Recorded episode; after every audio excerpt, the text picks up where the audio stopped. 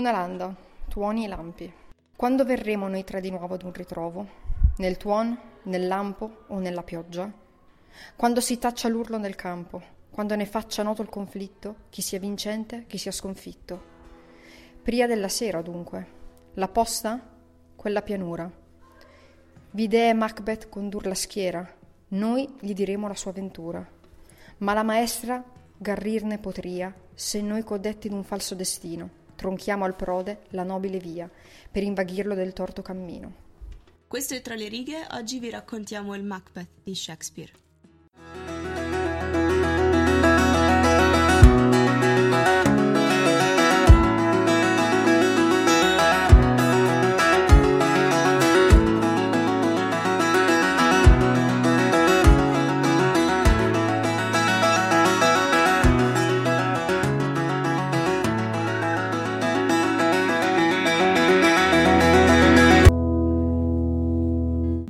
Di Shakespeare è forse una delle tragedie più conosciute, secondo me, di, del, appunto del drammaturgo inglese. E um, di cosa parla? Parla di, um, parla di una presa di potere un po' particolare, nel senso che è talmente violenta e talmente ovvia che sembra quasi assurdo, nel senso che Macbeth è, è un soldato, è un nobile alla corte del re di Scozia, Duncan, e un giorno incontra delle streghe che gli dicono tu sarai re. E lui decide, beh sì, se mi dicono che sarò re, allora divento re e uccide il re. E diventa il re dopo di lui. E quindi ci sono una serie di, di circostanze che palesemente sono, ehm, come dire, sono volute da Macbeth, non è il destino. Cioè, è lui che fa tutto per arrivare a quello che le streghe gli hanno predetto. Quindi è anche un modo interessante di vedere la profezia. Comunque, ascoltateci e vi racconteremo meglio. Bentornati a questa nuova puntata di Tra le righe, siamo sempre Cecilia Passarella e Margherita Marzari a raccontarvi di arte e di letteratura. Nella puntata di oggi, come avete appunto sentito, parleremo del Macbeth di Shakespeare. Nella sezione di arte, visto che in questo periodo ci sentiamo particolarmente ispirate, continueremo a parlare di, di drammaturgia e quindi di spettacoli teatrali, in particolare eh, uno spettacolo della regia di Luca Di Fusco.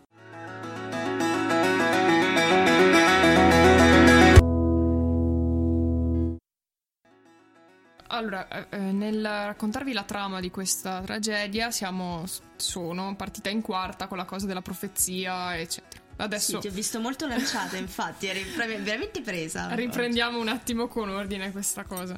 Abbiamo detto che tutto parte da una profezia, nel senso che Macbeth e Banquo, che sono due nobili al servizio del re di Scozia, è appena terminata una battaglia e incontrano sulla strada del ritorno a corte, incontrano tre streghe queste tre streghe iniziano appunto a profetizzare il destino di Macbeth dicendogli innanzitutto che eh, lo salutano la prima con il suo titolo eh, attuale del momento.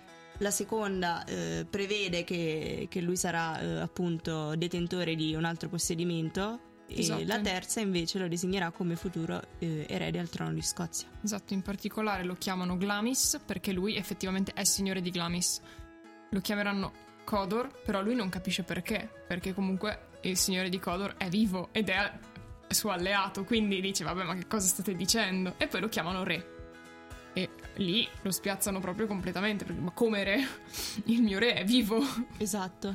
E il, il, suo compagno in armi, che era appunto Banco, inizierà allora anche lui a chiedere alle streghe di profetizzare qualcosa per lui e le streghe lo designeranno come eh, padre del futuro erede al trono di Scozia. Esatto, gli dicono tu non sarai re ma sarai padre di re.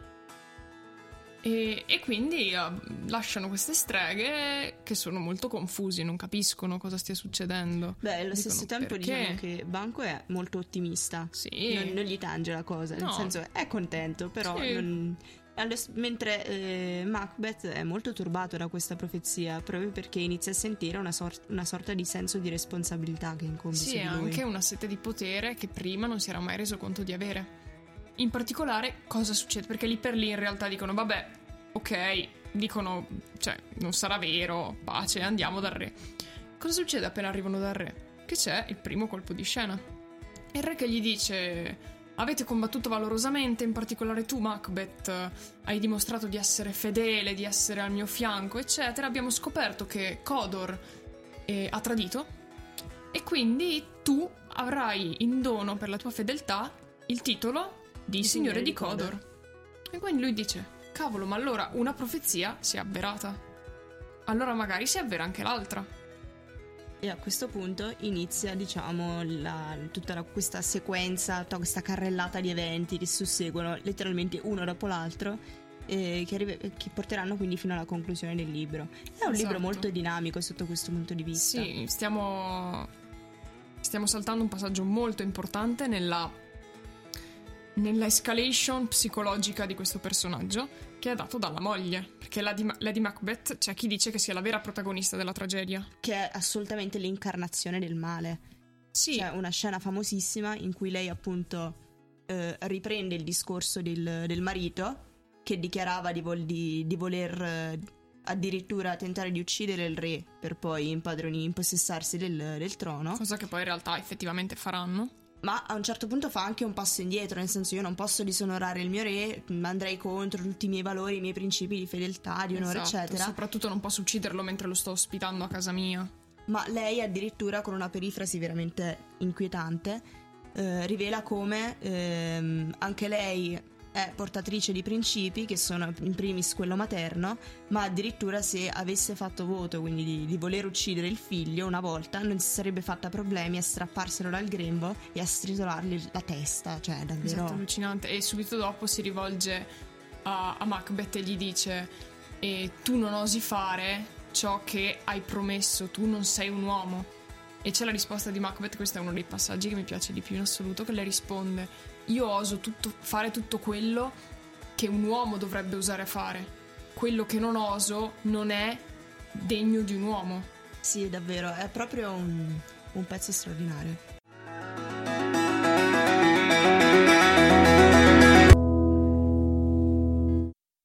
Questo sentimento di cui abbiamo parlato appunto nel, nel pezzo precedente riprende uno dei temi fondamentali della, eh, della tragedia di, di Shakespeare, quindi appunto la sete di potere, ma soprattutto anche un senso di umanità.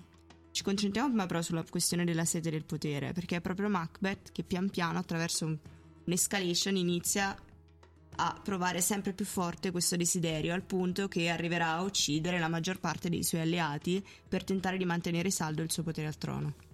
Esatto, soprattutto perché comincia con l'uccisione di Duncan, che in realtà riescono anche a fare un buon lavoro. Nel senso che semplicemente ammazzano il re e fanno passare questo omicidio come se fossero state le, le guardie a ucciderlo ubriache. Ovviamente tutti i nobili si rendono conto che non possono essere state le guardie di loro spontanea volontà a ucciderlo. Però pensano che siano state ingaggiate da qualcuno e che questo qualcuno siano i figli del re, che nel frattempo sono scappati. E che quindi iniziano anche a destare un certo sospetto. Esatto, in realtà perché scappano? Perché si rendono conto che sono Che in pericolo. pericolo incombe anche su di loro. Però questo darà via libera a Macbeth per la sua ascesa al trono. Esatto, anche perché a quel punto, visto che è quello che è appena stato insignito di un nuovo titolo, quello che ha dimostrato più fedeltà, quello più vicino al re, sembra ovvio che debba essere lui a succedergli. E quindi questo succede, que- questo accade e va bene. Fin qua tutto ok. Poi però Macbeth inizia a diventare paranoico. Soprattutto perché inizia a vedere fantasmi ovunque. Ma non riesce a aspetta dormire. un attimo, perché i fantasmi li vede dopo il secondo omicidio. Ah, certo, certo. Perché allora dice, aspetta però, perché c'è una persona che può arrivarci che sono stato io a ucciderlo. Perché? Perché Banquo era con me quando io ho visto le streghe e quindi sa che mi hanno predetto questo e quindi ci può arrivare a pensare che sia stato io a fare in modo che questo succeda.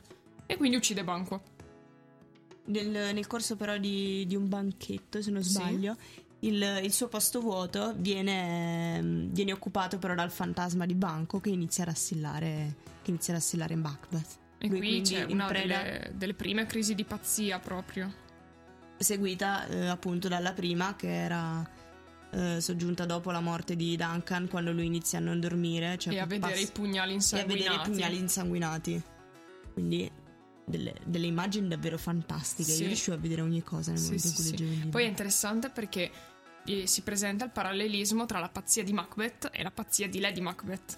Perché comunque anche lei, va bene che è uno dei personaggi femminili più forti di tutte le tragedie di Shakespeare, è uno dei personaggi più interessanti. Il personaggio forse più forte in assoluto. Sì, però rimane comunque un- umana, voglio dire, e con le debolezze di, di un essere umano. E infatti anche lei impazzisce completamente a un certo punto. Infatti non è chiaro il fatto se lei si sia suicidato, se Sì, sia sì. stata uccisa, probabilmente si sarà Sì, suicidata. abbastanza, abbastanza. Diciamo che lo lasciano intendere abbastanza. E La c'è sua, proprio una scena. È una follia molto più lucida rispetto a Sì, quella però di- c'è una scena bellissima in cui mh, ci sono delle guardie che parlano tra di loro e dicono come la vedano delle guardie o delle ancelle, insomma, comunque del- degli aiutanti, che raccontano di come la vedano ogni notte andare in giro sonnambula a sfregarsi le mani dicendo che sono piene di sangue e che non riesce a lavarsi il sangue dalle mani. Eri, o Macbeth, e più che mai te d'uopo, esser tale in quest'ora, e il loco e il tempo ti mancavano, allor che me ne potevi nel tuo segreto, di creare entrambi, grandisio tu mostravi. Or da se stessi entrambi si crear, ma te disfero. I miei figli allattai, so dunque a prova quanto possa l'amor in una madre per il suo bambino che ne sugge il seno. Ma piuttosto che farmi una spergiura, che mancar da vigliacca alla promessa come tu fai, per Dio, che il mio bambino svelto avrei dalla poppa, avrei compresse le sue gracili tempie, ancor del volto si fosse a me col più dolce sorriso.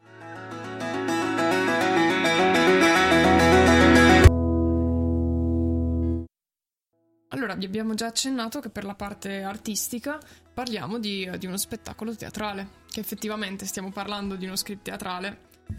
Cosa potremmo parlare meglio se non di una messa in scena? E indo- ovviamente, indovinate chi è che l'ha visto? Io Sempre. l'ho visto pochi giorni fa in realtà, l'ho visto i primi, primi del mese, i primi di febbraio, al Teatro Nuovo di Verona. Una- uno spettacolo messo in scena dal- da una produzione dello tea- del Teatro Stabile di Napoli e del Teatro Stabile di Catania, che hanno collaborato, con la regia di Luca De Fusco e protagonisti Luca Lazzareschi e Gaia Aprea come Macbeth e Lady Macbeth. Soprattutto sarebbe interessante ricordare, eh, diciamo, sarebbe interessante dire ehm, perché la scelta proprio di, di questo, di questo dramma di Shakespeare, su tanti che ce ne sono, se questo è appunto definito come un, un dramma che porta sfortuna. Esatto, perché questa è una cosa che forse non tutti sanno. E che, che a teatro Macbeth porta sfiga. Infatti si tende sempre a non nominare appunto il nome di, Na- di Macbeth, ma chiamarlo a Scottish Play. Esatto, la tragedia scozzese o comunque altri nomi, eh, girare intorno al titolo per non nominarlo perché porta sfortuna. Sarebbe interessante per vedere anche quali effettivamente a chi ha portato sfortuna, a quante persone Sì, magari potremmo informarci, poi vi faremo sapere se scopriremo questa cosa o qualcosa su questo. Magari vi aggiorniamo su Facebook. Esatto. O sul nostro blog che fra poco apri- apriremo, ci stiamo lavorando, work in progress, Ci non proviamo. disperate. E, che altro dire?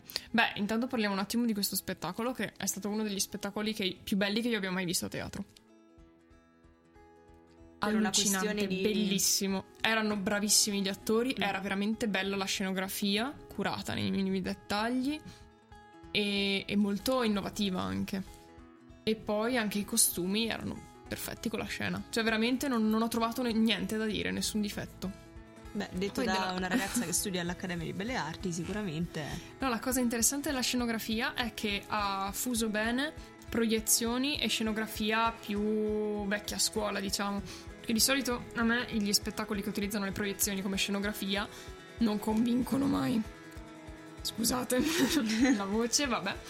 E questo invece col fatto che non erano solo proiezioni, mi è proprio, mi è proprio piaciuto perché c'era questa cosa meravigliosa e in cui praticamente quando parlavano, quando erano da soli nella loro camera, Macbeth e Lady Macbeth, che erano su questa specie di parallelepipedo che fungeva da letto, quando erano lì sopra, ehm, erano filmati live e proiettati. Quindi, una cosa rarissima a teatro, si riusciva a vedere l'espressione facciale. Molto interessante. Sì, quindi anche la recitazione assumeva tutto un, un sapore diverso. Beh, anche perché alla fine è fondamentale un po' come mima- mimica facciale all'interno Esatto, ed è una cosa che a teatro spesso si perde perché tranne le prime dieci file della platea chi è che vede gli attori in faccia bene? Esatto.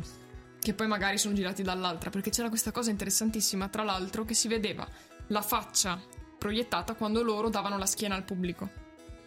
Ah, molto carino. Quindi sì, era molto molto interessante, perché si, si avevano queste... Mm, c'era proprio una, una prospettiva inusuale. Immagino, anche se deve essere molto strano perché alla fine in teatro tutto è molto tarato. Quindi se uno decide di eh, mettere in scena appunto una parte in cui gli attori sono girati di spalle è perché evidentemente si, tenda, si tenta di mh, mm, catturare il focus su qualcos'altro e non proprio sul viso. No, invece proprio nei momenti in cui non c'era altro se non loro, quindi tutta l'attenzione doveva essere su di loro, il pubblico li vedeva di schiena, però allo stesso tempo li guardava negli occhi. Chissà perché questo espediente.